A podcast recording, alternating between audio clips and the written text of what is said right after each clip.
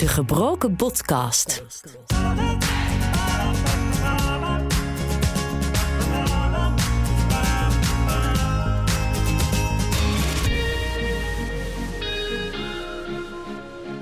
Welkom en leuk dat je luistert naar de vijfde aflevering van De Gebroken Podcast. Ik ben Michael en in deze podcast neem ik je mee in mijn revalidatieproces. Met deze week. Zo, nu sta ik dus op de, bij de brug, maar jeetje. Voelt wel weer heel erg uh, wiebelig in mijn knie. En het gaan zitten. Dat gaat ook. Kijk, nu zit ik dus in de auto. En dan kan ik dus zo mijn benen ingooien. Omdat ik er nooit zelf bij ben geweest. Ik weet niet, ik merk dan wel aan mezelf dat ik dan helemaal een soort van toch ga fantaseren van hoe, hoe dat dan zou zijn geweest en hoe dat dan voor jou moet zijn. Je wilt het er- moment. Ja, ik wil ook veel meer naast iemand staan in plaats van tegenover iemand. Dus ik wil liever jou zelfredzaam maken. Dus ik Ja. ga niet dingen voor jou oplossen. Snap je? Ik ga eerder Mhm. kijken hoe kan je het op de deur zelf. Negen weken geleden heb ik mijn beide benen gebroken. Daarom verblijf ik nu in revalidatiecentrum De Hoogstraat in Utrecht. Om zo weer letterlijk op de been te komen. En deze week valt er ook weer genoeg te vertellen.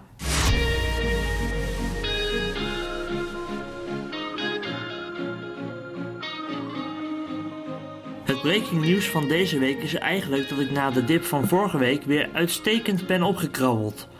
Zo kan ik nu weer kleine stukjes lopen van mijn kamer naar de gezamenlijke huiskamer hier in het revalidatiecentrum. En dat doe ik met een speciale rollator waar ik op leun met mijn onderarmen, een triceps rollator. Eerder deze week begon ik het lopen uit te breiden bij mijn andere fysiotherapeut, Rick. En we begonnen in de brug. Dus even wennen hoe het is om rechtop te staan. Zo, nu sta ik dus op de, bij de brug, maar jeetje. Het voelt wel weer heel erg eh, wiebelig in mijn knie. Even wennen zonder brace. Ja. ja, want we gaan nu dus echt proberen om de hele eh, therapie, zeg maar, Ja. zonder brace om links eh, Ja. te doen. Hè? Eens kijken hoe dat gaat. Ja, ik heb rechts nog wel de brace om. Zal ik gaan lopen? Ja, ga je gang. Oeh, ik, heb, ik voel gelijk pijn in mijn knie. Ik merkte trouwens ook wel hoor, dat ik toen dit gisteren voor het eerst deed, dat ik wel een beetje last ervan kreeg. Heb je dat, had je daar vandaag ook reactie van dan of niet? Of was het vanochtend weer weg? Nee, ik had vanochtend wel een klein, nog een klein beetje last, maar ik voel nu wel echt elke keer, oh, elke keer dat ik mijn knie zeg maar buig, als ik hem optil, dan doet het nog wel zeer. Ja, ja. Ja, maar als je wil zitten mag het hè? Ja, ik ga zitten. Elke keer als ik zeg maar, eh even kijken hoor, Yep, ik zit. Ik vind het sowieso gek dat ik hier aan de onderkant en voorkant en een beetje zijkant, daar heb ik, daar heb ik eigenlijk meer last van hier aan de bovenkant waar, die, eh, eh, waar dus die breuk zat en die, en die spierscheur. Ja, ik, ik kan daar helaas ook geen antwoord op geven. We zien dat vaker bij dit soort letsels, dat, dat de pijn niet helemaal zit waar je het misschien in, in eerste instantie zou verwachten. Ja. En ook dat je soms even een, een, een toename van pijn ervaart ten opzichte van misschien dat je wel weinig hebt gedaan daarvoor. Ja. Dat, dat is wat we vaker in, in de praktijk zien bij, bij multitrauma's, hè, dus ehm, meerdere letsels. Dan vaak heb je even pijn en, en, en vaak is dat ook weer binnen een week Ja. weer afgezakt tot, tot nagenoeg nul en, en kun je gewoon weer door. En het is een beetje pieken en dalen, maar over het algemeen, en Ja. dat zien we bij jou ook, eh, heb je wel een stijgende lijn te pakken. En, en Ja. dat, zolang we dat hebben, die stijgende lijn over een wat bredere periode, dan, dan Ja. het goed. En dan ja, gaat ik ben- eigenlijk ook altijd wel goed. Want ik ben dus altijd best wel snel bang dat ik, dat ik het overbelast, zeg maar. Omdat ik dan nooit helemaal kan plaatsen wanneer iets gewoon een beetje spierpijn is en wanneer het dan overbelast. Ja. dat is een goede vraag. Dat is, dat is, ehm, en wij fysio's gebruiken dat woord heel vaak, maar dat, dat, om, daar hebben we niet eens een hele goede definitie, denk ik, voor. Eh, maar zoals ik het zie, is dat je, je hebt een training en, en met die training heb je dus een trainingsprikkel.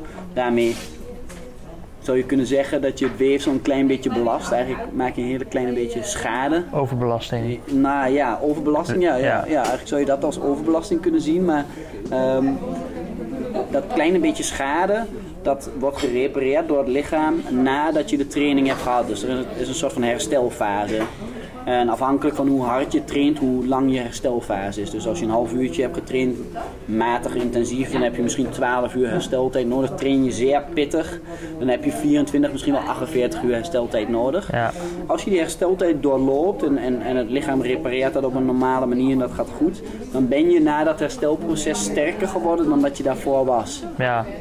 Ehm, zo werkt trainingsleer. Ehm, als je die herstelfase niet goed doorloopt eh, en het lichaam is nog niet gerepareerd van die training daarvoor en je gaat opnieuw een training in of opnieuw hier bij ons eh, de therapie weer in en je doet te veel ehm, en dat herhaalt zich een paar keer, dus dat het herstelproces zich niet goed doorloopt, dan ga je wat mij betreft die overbelasting in. Dus je Ja. vraagt meer van het lichaam dan dat het lichaam aan kan en dat over een wat Lange tijd. ja, wat vaker. Ja. Ja. Vaak overbelasting loop je eigenlijk niet op door één keer iets te veel te doen. Natuurlijk kan dat, eh, dan, dan, je kan een, een acute eh, spierscheur oplopen. Dat is vervelend, maar dat vind ik geen, geen, geen eh, Nee. overbelasting. Dat vind ik als je constant te veel van je lijf vraagt ten opzichte van wat het aan kan. Dus als ik zoals nu een beetje wat voel, dan hoef ik niet eh, gelijk te denken dat, van... dat, dat eh, komt omdat we die grens elke keer opzoeken van Ja. wat jouw lichaam op dat moment aan kan. En, en dat is niet erg dat je daar een klein beetje reactie van krijgt. Ehm, maar dat moet niet dusdanig zijn dat je daar heel veel last van blijft houden. Ja. Dat we wel dus die stijgende lijn kunnen blijven vasthouden daarin. Ja. ja, En, en volgens gaat het goed. Ja. Wel, ja. Ja, ik, heb van, ik merk vandaag wel weer dat het, dat het nu wel... Tenminste, het ging net moeilijker dan gisteren. Maar Ja. dat ik vorige week ook, dat het één dag wat minder ging en daarna ging het weer beter. ja, die grillen die, die blijven een beetje. Zullen Dat hoort bij mensen. Ja, zullen we nog een keer? Ja, ja, dat lijkt me een goed idee. Soms zie je ook hè, dat je in het begin even wat stijf bent, Ja. als je dat die doorbloeding wat hebt aangezet. Als je het eenmaal doet, dan dat het dan veel makkelijker Ja. gaat. Voor vervoer naar huis in de weekenden ben ik nu nog volledig afhankelijk van de rolstoeltaxi. Maar hoe fijn zou het zijn als ik weer gewoon met de auto mee kan rijden? Daarom heb ik van de week met ergotherapeut Frans geoefend met het maken van een transfer naar de auto en weer terug. Oftewel, gewoon het in- en uitstappen. Goed. Eh, ja, wat is handig? Eh, Wat wil je vooral weten? nou, wat ik wil weten is of. Kijk, ik kan opstaan uit mijn rolstoel ga- en ik, dat, ik kan daar ook wel gaan zitten. Het gaat mij er alleen om hoe ik er weer uitkom. Hoe je er weer uitkomt. Of ik er weer uitkom. en eh, dus als, als zometeen blijkt dat, dat je er niet meer uitkomt, dan eh, nou, blijf je even zitten. dan moeten we cre- een creatieve oplossing verzinnen. Ja, dan, dan ben ik er om eh, ja, extra duit in het zakje te doen. ja, Want ehm, ja, de, stoel is zoals die is, maar ik kan... eh, ik vind hem redelijk hoog trouwens hoor, eh, volgens mij. Of is hij. dieper. Volgens mij is de auto die wij hebben is volgens mij lager. Dus eh, dat is in ieder geval goed. Ik zat er ook aan te denken om zo'n soort verhoger, zo'n kussen te kopen die je erop kan leggen. Dat, dat schil je, dan kan je ook al iets van 10 centimeter mee winnen. Ja. Zolang als je dat nodig hebt, kan, Ja. dat, kan je dat, dat natuurlijk doen. Ja, Dus ik, ik heb nu de rolmaat niet bij, maar dat zou je nog eens kunnen meten. ja dan kan het ook gewoon zo meteen kijken als ik sta tot hoe hoog dat ding komt. Ja. Eh, En je hebt hier natuurlijk ook eh, een bepaalde afstand vanuit die eh, dorpel of ik hou die eh, beensteun er in ieder geval vanaf. Eh, oké, hoe, wat is het handigst om erbij te gaan zitten met de stoel? Zoiets en dan gewoon staan, dan ietsje draaien en dan gewoon gaan als zitten? jij, als jij eh, ik, heb jou dat nog nooit zien doen, maar je hebt zelf de ervaring. Ja, Het gaat om op je benen staan, een draai maken en gaan zitten. Al dan niet met een steun. ja, En eh, de steun kan, eh, kan, is de auto of Ja. is de stoel. Eh, dat kan ook dit zijn, dus die kan, die kan je ook dichterbij hebben als het ware. ja. Ik snap hem. Nee, goed, ik ga het wel gewoon proberen. Dus staan, kijk, opstaan, dat, dat gaat wel. En het gaan zitten, dat gaat ook. Kijk, nu zit ik dus in de auto. En dan kan ik dus zo mijn benen ingooien. Nou, dat is in ieder geval gelukt. Nu hebben we deze stoel redelijk naar achter eh, geschoven. Hè? Ja. Dus je hebt, je hebt die ruimte om je benen erin te plaatsen. Ja, maar dat doe ik als ik, als ik straks thuis ben, doe ik dat ook hoor. Dan doe ik gewoon de stoel zo ver mogelijk naar achteren. Maar in principe, kijk, dat been is natuurlijk, kan natuurlijk redelijk ver buigen. Ja. Dus eh, rechts ook. ja, naar rechts kan helemaal eh, zo. Dus dat, Ja. dat is het probleem niet. Ja, nu is het de uitdaging om er weer uit te komen. Als ik, hij is bijna, de zitting is bijna even hoog als die van, van je rolstoel. Ja, Als je, ja alleen bij de rolstoel heb ik goede armsteunen. Even kijken hoor. Oh, oh dat gaat echt best makkelijk. Ja. Ik sta nu alweer. en ik, als ik zo zie, haal jij, En ik zit weer in de rolstoel. haal je de meeste steun Ja, haal je eigenlijk hier ergens vandaan. ja, Dus je, je zet jezelf op je benen en daarna kun je Ja. iets, iets pakken om ja, de deur of de... omhoog. eh, ja. Dus die, die deur die zou in principe nog wat dichterbij kunnen, want je kan zelfs, hier kun je ook al op steunen. Ja, Dan doe je dit. kan je zo, ja. Ja. Dus dit, dit, dit gaat eigenlijk makkelijk. Ja, dus ik denk dat ik nu al gewoon weer in een normaal in de auto mee kan. Ik ga zondag nog naar huis met de rolstoeltaxi, maar daarna is dat misschien niet eens meer nodig. En je kunt voor de zekerheid eh, een extra kussen meenemen om het op, op te hogen. Ja, Maar als, het niet heel veel lager is dan deze, dan heb je dat niet nodig. ja dan ga ik het zondag ook gewoon thuis oefenen, denk ik. Maar dat is wel handig. Ja, gewoon bij de auto zelf. Vorige week vertelde ik kort dat ik met psychomotorische therapie ga beginnen. Maar wat het nou precies was, dat wist ik nog niet echt. Nou, deze week heb ik een intake gehad. En wat we eigenlijk gaan doen is de grenzen opzoeken van wat mijn lijf aan kan. Maar daarbij is vooral belangrijk dat ik die grens op tijd herken. En dus op tijd nee zeg tegen iets voordat ik te ver ga en eventueel wat breek. Als voorbeeld gaf de therapeut dat hij kan voorstellen om met een bal van 5 kilo te gaan gooien. Nou, ik moet dan zo verstandig zijn om daar nee tegen te zeggen. De komende weken ga ik hier dus mee aan de slag. En dat is hard nodig, want ook deze week merkte ik hoe lastig het is om die grens te zien. Want aan het einde van de week had ik ontzettend veel spierpijn.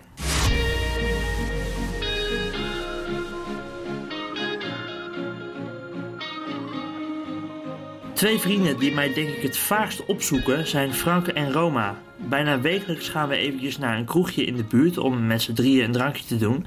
En zaterdag kwamen ze ook weer langs. Volgens hen ga ik zichtbaar vooruit. Ja, het is nu natuurlijk wel een groot verschil met vorige keer. Dat je nu gewoon eh Vandaag met dat looprek kan. Ja. Ja. Ja, dat ik nu, eh, dat jullie me net even lopend aan zagen komen Mhm. bijvoorbeeld. Ja, dan lijkt dat het ineens wel zo snel te gaan, maar ja, jij, jij, je hebt het natuurlijk elke dag.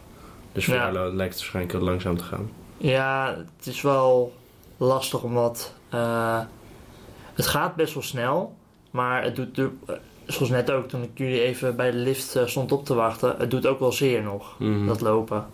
Dus dan denk ik wel van, goh, hoe lang zal dat dan nog blijven voordat dat dan weer beter wordt? Dus, Ja. dus het is, voor mijn gevoel gaat het, ik weet dat het snel gaat, maar het gaat voor mijn gevoel ook weer langzaam. Dus Ja. het is ook een beetje, ja, het is best wel lastig eigenlijk. Maar dit stuk van hier naar je kamer naar de lift lopen doet al zeer, bedoel je? Of Ja. als je dan de hele dag Nee, dat, hebt gelopen? dat, dat, precies dat stuk doet al, doet al zeer eigenlijk. Je, wat is het, eh 40 meter? Maar is Ja, dat niet omdat je de hele dag al met dat ding in de weer bent?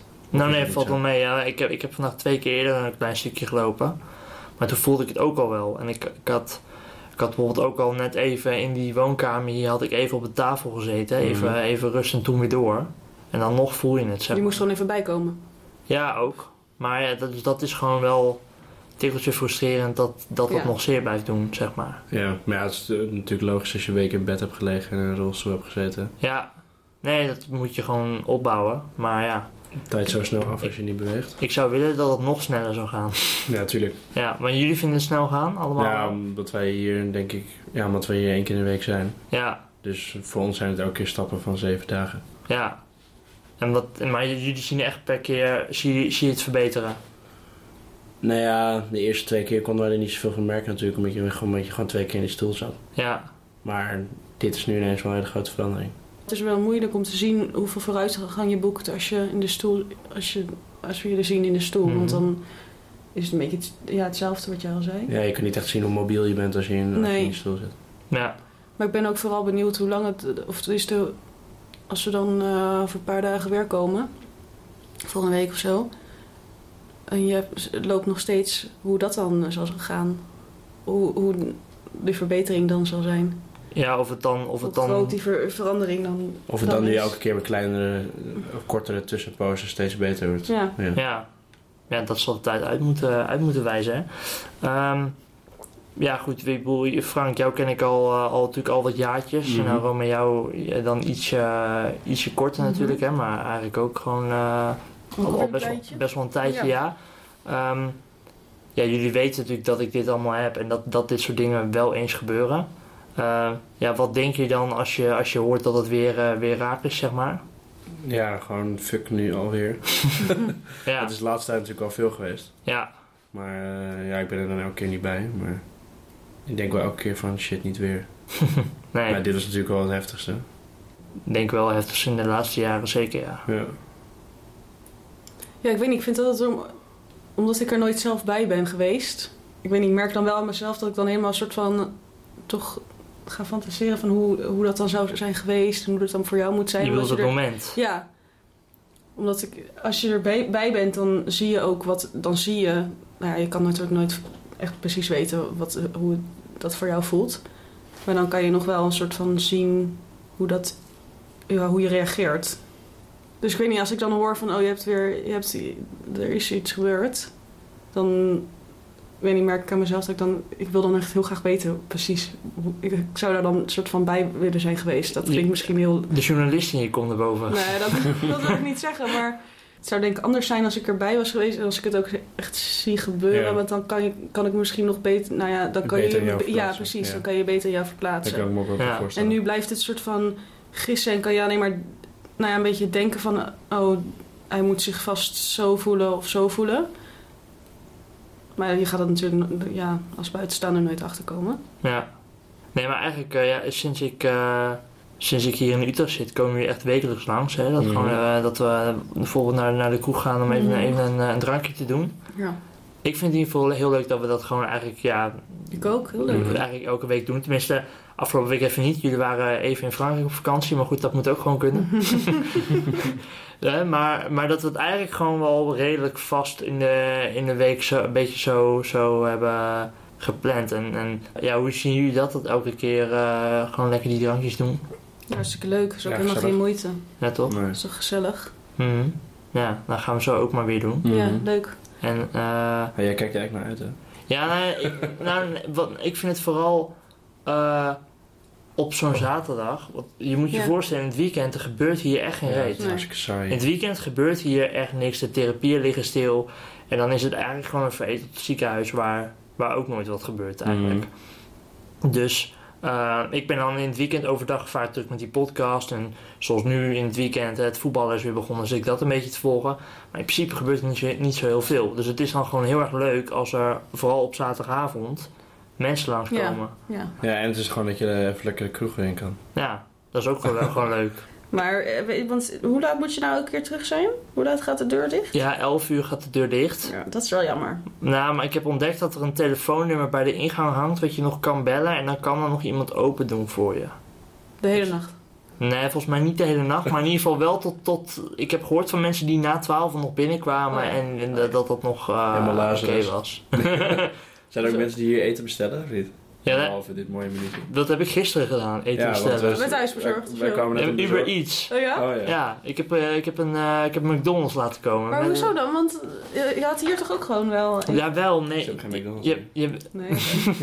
Tuurlijk, je krijgt hier ook eten, maar we hadden gewoon een keer zin in wat anders. Ja. En, en, en, en ik en een andere revalidant, mijn oude kamergenoot van de vorige kamer waar ik Ja. lag, je vuist af en toe ook hier. Eh, het was gewoon lekker om even, even wat anders te eten. Dus toen hebben we gewoon eh, lekker de, eh, de Mac eh, En laten dan komen. rij je naar beneden naar de voordeur en dan Ja. Hoe verwachten jullie dat ik hier doorheen kom eigenlijk? gewoon door de hele revalidatie. Ja, en dan aan het einde? Nou ja, zo te zien hou je jezelf wel een beetje bezig. En ik denk dat al die dingen die je doet overdag, dat dat natuurlijk ook wel helpt. Ja. Maar ik denk dat je je ook zo nu en dan wel verveelt. Nou, het valt nog ja, mee. valt mee? Valt nog mee. Ja. Maar ik zit te denken, als ik zelf in die situatie zou zitten, zou ik waarschijnlijk gewoon heel veel boeken lezen. Maar op een gegeven moment ben je het ook gewoon helemaal bij. Nou, ik heb in het begin heel veel genetflixt, maar dat, dat, dat begon me echt. eh, ik eh, ja, begon me echt eh, de keel uit te hangen. Hmm. Ik, heb, ik, wil, ik zeg al twee weken dat ik aan La Casa de Papel Oh ja. moet beginnen, maar dat heb ik nog steeds niet gedaan. Oh, ja, als je daar zonde. begint, kan je weer Ja. twee dagen lang non-stop Netflix kijken. Want dan kan je Ja. echt niet. of mag er geen product placement in je, in je podcast komen? Nou, dit is een hele podcast van mijzelf, helemaal vrij, dus ik mag eh, volgens mij gewoon doen wat ik wil. Je hebt ook al McDonald's genoemd. ja. ja, maar de Burger King, daar kan je ook. Maar Nee. moet je nou, of, of, dus, zo- of bedoel je hoe je hieruit gaat komen? Is Ja. dat je vraag meer? Ja, Ja, ik weet het niet. Ik ben ge- geneigd om gewoon weer te denken van... oh, je komt er gewoon hetzelfde uit. Dus je herstelt weer gewoon helemaal. Maar ik weet niet Dat- of dat realistisch is. dat is in principe de bedoeling. Of dat ook gaat lukken, dat weten we nog niet 100% zeker. Het zou wel moeten kunnen. Ja. Hey, eh, Ehm, zou je dat dan niet nu al moeten merken? nou ja, ik voel dus nog heel veel pijn overal. Ja. Ik weet niet of dat... eh, de fysio zegt volgens nog dat dat, dat dat prima is. En dat dat, geen, dat het niet erg is, dat het gewoon, gewoon een natuurlijke reactie is. Ja. Ja. En dat ik daar vanzelf doorheen eh, ga. Ja. Maar ja, had je nou eens een keer je knie gebroken? ja, al eh, heel veel keren. Maar voelt het hetzelfde dan nog? Ja, wel ongeveer. Oké. Maar Ja. het is meer die enkel die gewoon heel ingewikkeld was. Ja. Ja.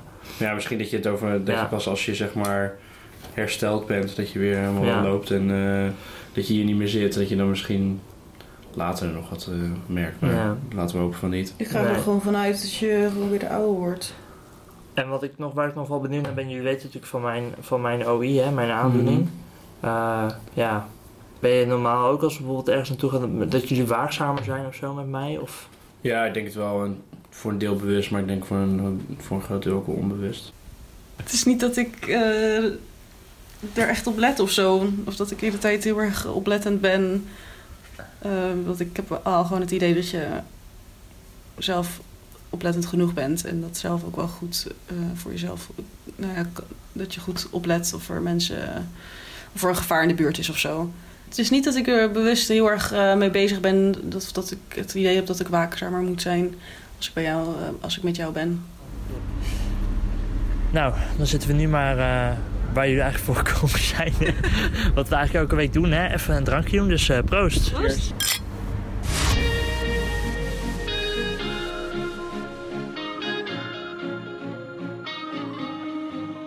Bij een revalidatieproces denk je natuurlijk aan het werken aan lichamelijk en geestelijk herstel. Maar het belangrijkste is dat je uiteindelijk weer goed reïntegreert in de samenleving. Daar helpt mijn ergotherapeut Frans mij bij. Maar er is nog iemand die zich daarmee bezighoudt en dat is de maatschappelijk werker. Mijn maatschappelijk werker is Willianne Hamaker en ik sprak haar over wat haar functie inhoudt en over wat wij doen. Mensen die hier binnenkomen hebben vaak een hele ingrijpende situatie meegemaakt. Je komt hier niet zomaar voor eh, je Nee. stinkvoeten, toch? maar ehm, daardoor is wel vaak weer een disbalans in iemands leven. Hè? Er komen dingen overhoop eh, te liggen. En dat kan gaan, hè, sowieso natuurlijk lichamelijke situatie... waarin iemand weer ja, opnieuw moet opkrabbelen. Maar daardoor ook vaak in een relatie. Van, nou, hoe ga je daarmee om? Ehm, ook op werkgebied, op financieel gebied, op ja, eigenlijk heel veel facetten. En daarin lo- doorloop je eigenlijk met diegene gewoon het hele leven. ehm, hoe het op dat moment is. En om te kijken van nou, kan ik daar iemand bij ondersteunen? En daarbij ook een stukje verwerking. Dus het is zeg maar het psychosociale stuk, meer het mentale. En Ja. het praktische stuk. Je, eigenlijk, wat je eigenlijk gewoon doet is je helpt iemand bij eigenlijk het reïntegreren weer terug in de samenleving. Ja, en eigenlijk. kijken wat, wat iemand daarvoor nodig hebt. Want Ja. vaak op dat moment dat iemand hier komt, is iemand niet altijd zelfredzaam. Nee, Eh, en dan kijk je wel weer wat is er nodig om dat iemand wel weer dat op kan pakken zelf. ja. En, en als dat niet lukt, ook niet vanuit hier, wat heeft iemand dan nodig? Of van iemand eh, nodig, bijvoorbeeld thuiszorg. ja. Want eh, sommige mensen denken misschien, ja goed, je breekt je been of weet ik veel wat. En dan ga, ga je, ga je daarvan revalideren. En nou ja, als je dan een tijdje weer een beetje kan lopen, dan, eh, dan is het allemaal weer in orde. Maar eigenlijk gaat het nog veel verder natuurlijk, hè, zo'n die, die revalidatie. Ja. Nou, en het is ook wel, je checkt natuurlijk ook wel hoe iemand erbij zit. Is er iemand, kijkt iemand realistisch naar die situatie? Dus ziekteinzicht is daarbij heel erg belangrijk. Ehm, wat je zelf misschien ook herkent, is dat je soms ook niet wil accepteren dat je hier zit of dat je een beperking hebt. Dus het stukje acceptatie is daar belangrijk en dat iemand ook goed op zijn grenzen let. Dus dat je, soms moet je iemand meer terugtrekken en soms moet je iemand een beetje vooruit trekken, zeg maar. Dus dat is een beetje afhankelijk hoe iemand erin zit. Ehm, ja. En hoe vind je dat dat bij mij is? Nou, eigenlijk, hè, wat we zelf ook merken in de gesprekken dat wij hebben, zijn niet specifiek echt doelen dat je zegt, nou daar heb ik hulp bij nodig. Ehm, omdat je denk ik zelf heel assertief bent. Dus als je hulp nodig hebt, dan vraag je het wel. Ook op op psychisch gebied weet je van nou, hè, het is voor mijn valkuil om misschien wel sneller in een dip te komen, wat ik in het verleden zou ervaren bij een tegenslag. Hè, maar dat, dat je zelf al bedacht hebt, oh, ik ga het of op Twitter zetten of een podcast maken. Dus heel bewust mee bezig te zijn, hoe voel ik me, hoe sta ik erin, hoe kan ik het beste mijn leven weer oppakken. Mhm. En dat helpt denk ik heel erg. En daarin hebben wij natuurlijk wel gesprek om te kijken hoe zit je er nu bij, waar kan ik je mogelijk in ondersteunen. En die vragen die ik stel is natuurlijk ook wel een beetje een richting bepalen. Ja. Ehm, dus het is niet zomaar een gesprekje, maar wel om een beetje te testen van gaat het ook echt goed. Ja. En, en daarin wat je wel aangeeft van nou hè, ik ben wel een risicogeval om sneller uit te gevallen. Dus hoe kan dat in de toekomst gericht op werk, hoe kan ik dat ondervangen? Of, of zijn Ja. daar andere mogelijkheden in? Dus je kijkt wel ook naar de toekomst. Ehm, ja, wat is daarin eh, mogelijk of haalbaar, denk ik. Ja, want eigenlijk heb je daarin ook wel overlap met een ergotherapeut. En een ergotherapeut kijkt misschien wat sneller naar eh, kleine praktische dingetjes. En, en, en jij kijkt eigenlijk dan wat meer naar de wat grotere dingen die nodig zijn om iemand, zeg maar, een normaal leven te laten hebben buiten eh, het revalidatiecentrum. Daarna eigenlijk. Ja, dat doet de ergotherapeut ook wel. Ja? Die, maar die kijkt echt meer naar echte hulpmiddelen. Dus wat heb Ja. je... Kijk, ik kan niet voor een ergotherapeut spreken Nee. natuurlijk. Maar ehm, daarin hebben wij vaak daarom ook combinatieafspraken. Dus te kijken van, nou, Ja. wat doet de ergotherapeut, wat doe ik? Maar ik vind dat wel belangrijk om gewoon het gehele plaatje te zien. Om, omdat ik dan Ja. wel inzie van, oh, je hebt dat nodig. En dat ik dan een verwijsfunctie heb op die manier. Dus dat ik weet Ja. van, oh, maar die vragen, daar- daar zit jij nu mee. Dan kunnen we wel een overzicht maken. Waar loop je allemaal tegenaan? Nou, dat stukje kan die oppakken. En dat doe ik. En dat je, ja... En eh, ja, het meest concrete wat je eigenlijk nu voor mij hebt gedaan is inderdaad die taxi regelen. Hè? Ja. Eh, maar ja, wat je net ook, al- ook al zei, eigenlijk je, bent, je klinkt wel heel positief over hoe ik zeg maar mijn revalidatie hier aan Ja, doen ben. ik denk dat je heel open bent over waar je tegenaan loopt. En ook dat je benoemt van hè, als, het, als je even niet lekker in je vel zit. Ja, Ehm, en ook realistischer kijkt naar ehm, dit proces. Dus dat je ook benoemt, hè, je had even een dip. En dat je zegt, ja, bij de fysio ging het niet zo goed. Maar ik had ook slecht geslapen. En ja, ik was dan thuis geweest. Maar daar ook wel de confrontatie eigenlijk. Dat je het liefst thuis wil zijn. En dat Ja. je dan toch weer hier naar terug moet.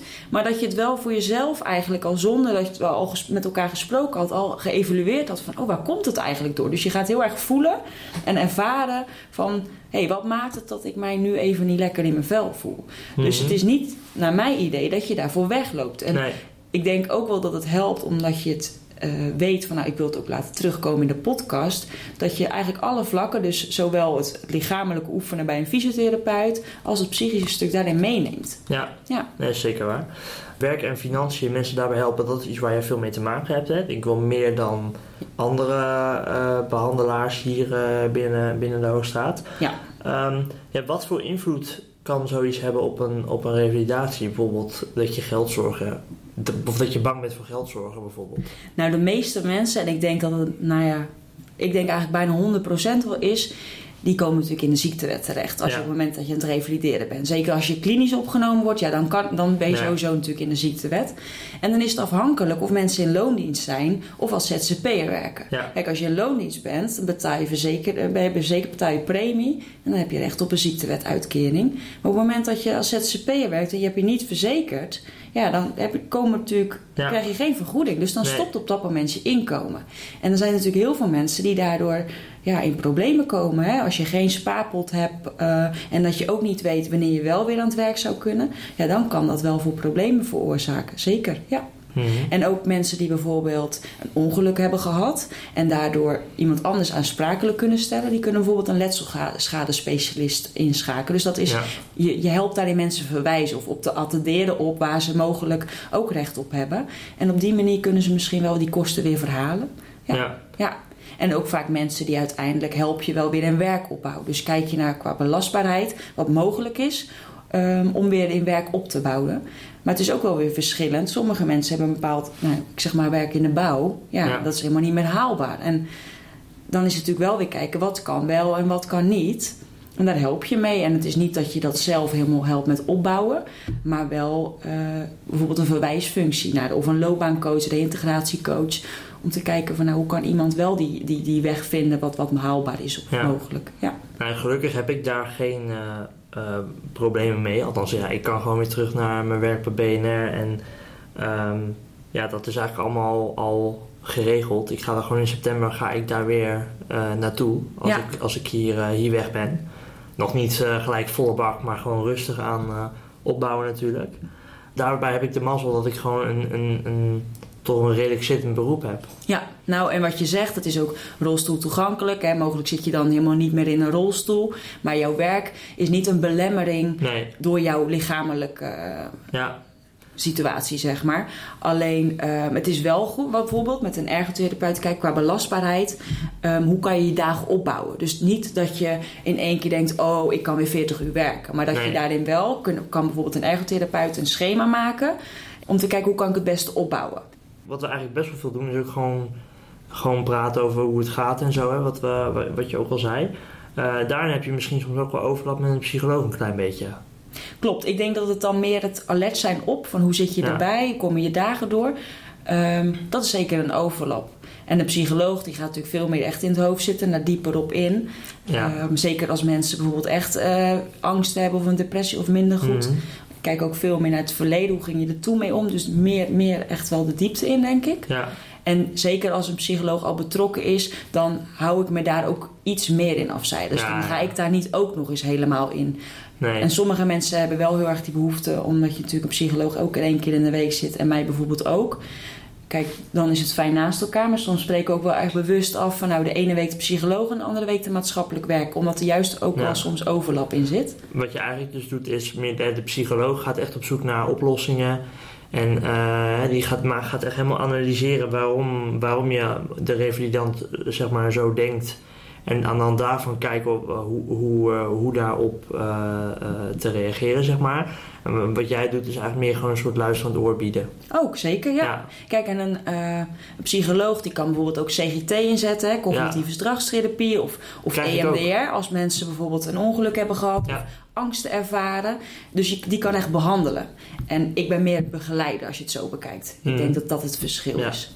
Maar het is wel soms dat ik eh, signalen zie. Dus als ik merk, oh iemand slaapt slecht, is somber, hoe ziet dat eruit? Kan Ja. je wel een soort van alarmbellen af zien gaan. En dat je weet, oh hey, deze je ziet nog geen psycholoog. Het lijkt me goed om die ook in te zetten. Toen ik vorige week die dip had, ja, denk je dan van, ja logisch, of schrik, of schrik je dan toch een beetje? Of, of ja, hoe reageerde je daarop? Weet je dat nog? Nou, ik, ik denk niet dat ik snel schrik. Maar het is wel dat ik uitvraag van hoe ziet dat, Ja. die situatie eruit? Hoe groot is het? Wat voor gedachten heb je daarbij? Dus je gaat eigenlijk de gedachten, de gebeurtenis, de gevoel... Je gaat alles even langs. Ja, En ik denk, omdat ik zie van nou, hè, het wordt al minder, je gaat veel meer relativeren. Je was er eigenlijk alweer op de goede weg dat je er weer uitkwam zelf. Is dat natuurlijk ook al Mhm. anders dat je het zelfstandig kan. ja, En ik wil ook veel meer naast iemand staan in plaats van tegenover iemand. Dus ik wil liever jou zelfredzaam maken. Dus ik Ja. ga niet dingen voor jou oplossen. Snap je? Ik ga eerder Mhm. kijken hoe kan je het op de deur zelf. ja.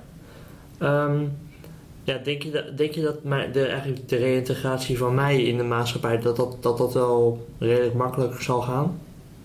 Hoe denk je dat zelf? Ik koppel hem ik, even denk, terug. ik denk dat het wel dat, dat, dat, dat, dat geen grote problemen op gaat leveren. Ik zie het wel met vertrouwen tegemoet. Ik denk, dat- denk dat het in het begin een beetje onwennig zal zijn, misschien. Hè? Natuurlijk, een beetje dat het misschien wel ver- vermoeiend is af en toe hè? Om, om weer te gaan werken. En, en eh, nou ja, goed. Hè? De, ja, de- daarom de- moet je denk ik jezelf ook tijd gunnen. Het hele normale leven, ja. Maar ik denk wel dat het wel, dat het wel gewoon gaat lukken. Ja, dat is toch Ja? heel fijn. Ja, maar, dat denk, is... Nee, maar dat je dat is... zelf ook? Dat ik dat zou zeggen zo? Ja, maar omdat ik, en ik denk dat het vooral komt omdat je ook realistisch bent. Waarin je voorheen misschien niet je, je ziekte ehm, accepteerde of omarmde. Omdat je liever zegt van nou, ik wil ehm, een persoon zijn zonder die ziekte. Hè? Dus Ja. normaal. Ja, niet dat je anders niet normaal bent. Hè? Maar zonder een diagnose. Dus dat je eigenlijk net zoals ieder ander wil kunnen leven. Ja. En dat je nu meer merkt van, maar ik, heb deze, ik ben een mens met deze diagnose. Dus ik moet ook meer oppassen en eh, mijn grenzen bewaken over wat wel en niet kan. Hmm. Dus dat je dat meer nu eh, omarmt. Ja, maar nou, ik moet zeggen, zo snel gaat het ook weer niet. Nee, nee, Maar- dat niet. Nou, dat, dat zeker niet. Maar is een je, het is wel de eerste stap. Dat Ja. je weet, het moet anders. En dat betekent niet dat je dan weet hoe dat anders moet. Ja, Maar je staat er wel meer open voor. ja, Je gaat ook met een lotgenoot, ben je ook in gesprek gegaan. Dus je. Je loopt er niet meer voor weg, naar mijn idee. En ehm, ik denk dat dat al anders is. En ook dat je je emoties niet uitschakelt, maar dat je het ook eh, meer gaat voelen en ervaren. Om te kijken van oh, hoe ga ik hiermee om, wat voel ik hierbij. Mhm. Is die, eh, is die reïntegratie van eh, mensen in de maatschappij eh, vaak lastig als die zeg maar weggaan? Of ja, hoe zie je dat? Ja, dat is heel wisselend. Elke persoon is natuurlijk anders. Het is ook een beetje de mindset die mensen hebben. Ja. Als zij al veel meer denken in oplossingen en mogelijkheden, dan voelen ze zich al, al vaak beter. En dan ehm, gaat het ook een beetje om wat, wat zijn de lichtpuntjes in iemands leven. Dus wat, wat maakt dat, dat iemand ehm, vooruit wil of, eh, ja, hoe moet ik dat zeggen? Ja, wat voor netwerken heeft iemand om zich heen? Ehm, hoe kan iemand zelf ontspanning vinden? Dus het hangt natuurlijk niet alleen maar van werk af. Het zijn natuurlijk al die Ja. facetten. En sommige mensen zeggen ook, ja, ik wil dat alle pilaren weer rechtop staan. En ja, ja het is, dat, ik denk dat dat gewoon heel wisselend is per persoon. Tot slot, wanneer zie jij jouw inbreng in een revalidatieproces van iemand als geslaagd? Ja, ik denk als je van betekenis kan zijn voor de ander. En dat kan eigenlijk al heel iets kleins zijn. Dat als iemand zijn hart lucht. Dus dat je nog niet eens specifiek echt iets doet. Maar dat je het, de situatie misschien iets kan verlichten voor iemand. Of, of even een juiste richting instuurt. Kijk, ik kan niet iemand zijn beperking wegnemen. Maar ik kan mogelijk wel iets bijdragen om het leven weer op, op de, ja, de goede richting te krijgen.